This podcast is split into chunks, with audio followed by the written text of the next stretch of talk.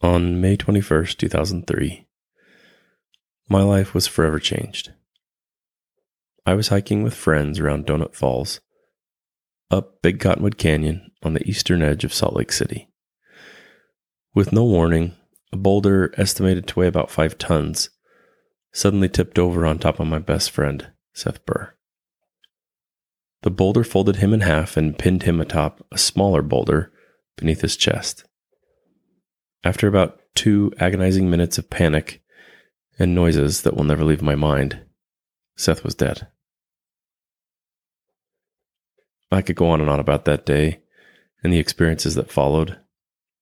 I've written about this experience more than once. In 2019, I decided to share a written version of my experience on a personal blog. The idea was to pay tribute to my friend and the amazing life that he lived. But perhaps before I go much further into that, I should provide a little background. Over the years, I've discovered that I enjoy writing. I come from a family of storytellers. Most notably among them is my maternal grandfather, Fenton Williams. After Grandpa died, I received copies of many of his journals. His stories have inspired me for as long as I can remember. Over time, his journals have inspired me to write a few of my own true stories. I think my story of Seth's death was the first one that I really put a lot of thought into.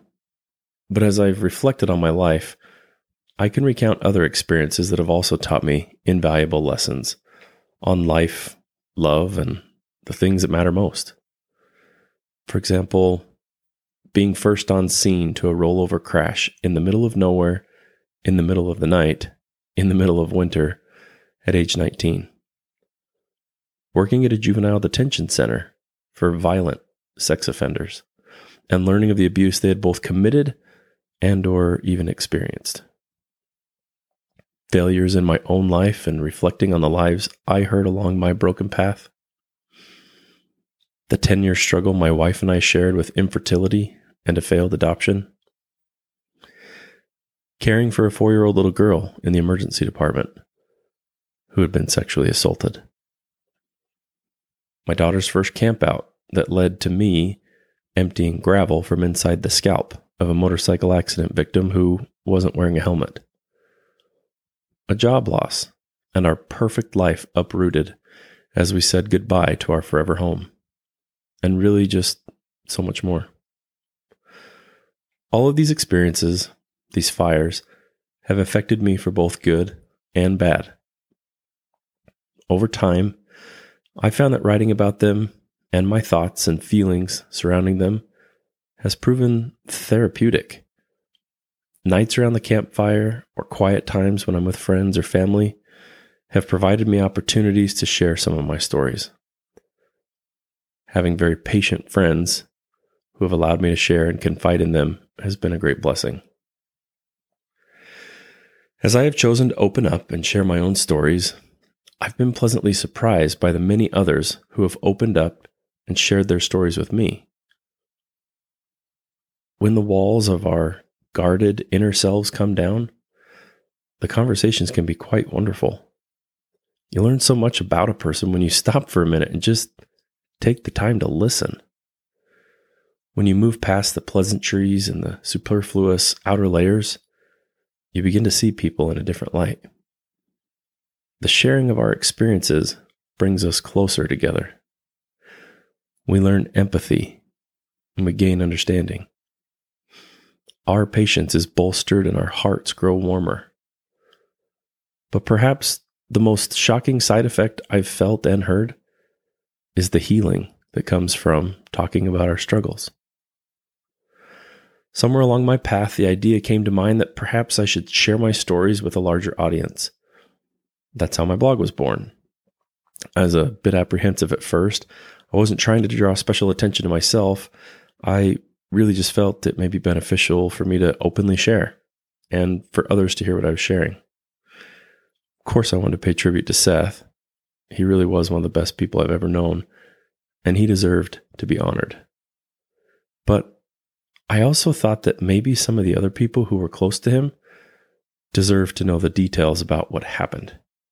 Maybe they needed to get a better understanding of what happened, and perhaps it might bring them some closure, or maybe a sense of peace about it all.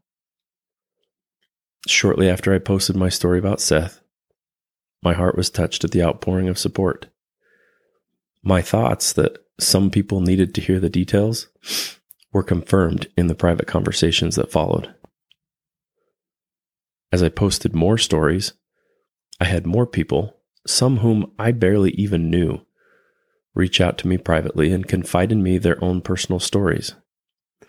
It was interesting because some related directly to the topic I had written about, while others weren't really related in any other way except that it was a struggle for them and they needed to share it with someone who could kind of understand, or at least understand enough to just listen intently. And I think that's where the story of this podcast really begins.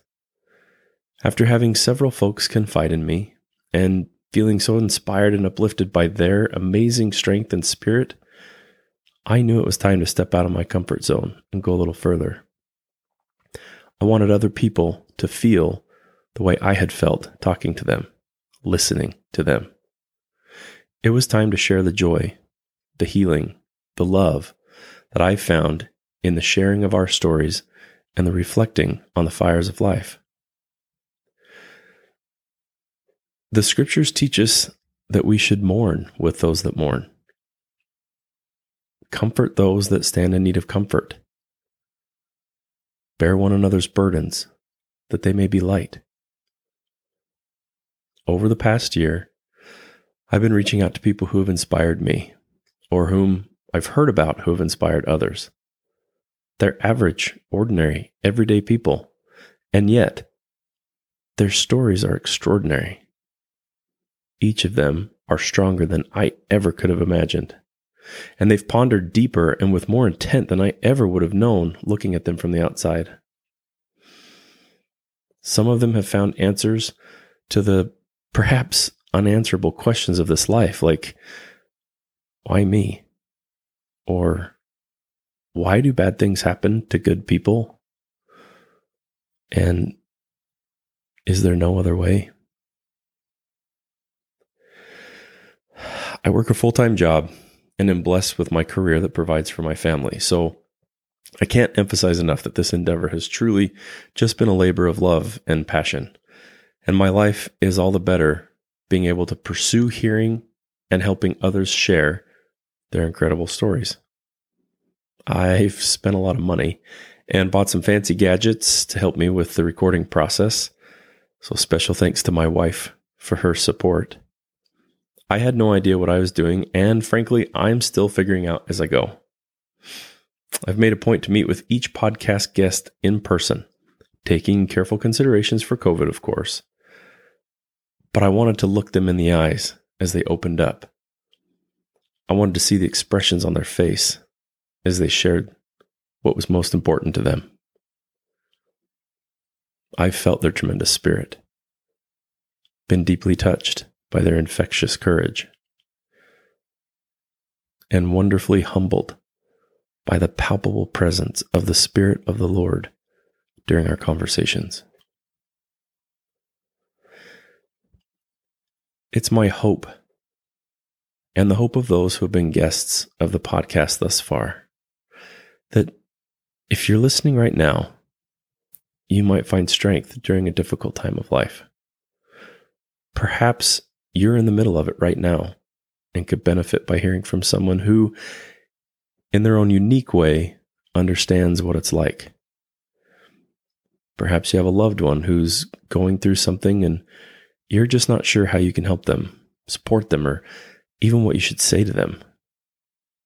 I ask this very question during each episode What can you say to someone going through this, or how can you help them? The answers they share are varied but insightful. Some of them might even shock you the way they shocked me. It's my hope that if perhaps you're feeling alone, in the dark, lost, or hopeless, you'll find strength from those who have gone before you. those average, everyday people that surround us, but understand. It's my hope that you'll be touched by their testimonies of the healing balm of our Savior's love. That you'll remember in, the, in your heart the love that your Father in heaven has for you. That you're not alone. This too shall pass.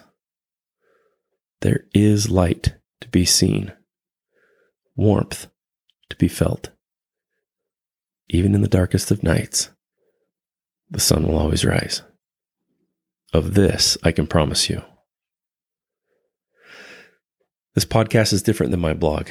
It's different because it's not about my stories, it's about yours. Perhaps at some point I'll take the time to share some of mine. We'll have to see. But this podcast is dedicated to you. It's for those who are willing to share and for those who need to hear it. Stories like losing your spouse to suicide, the loss of a child in an already complicated twin pregnancy, being paralyzed at age 16, or being one of two survivors while nine others were taken so suddenly. Please join me with each new episode as I get to know a little more about the wonderful people that have been through hell but kept moving forward. Get to know them and perhaps a little more about yourself as we spend time in our reflections from the fire.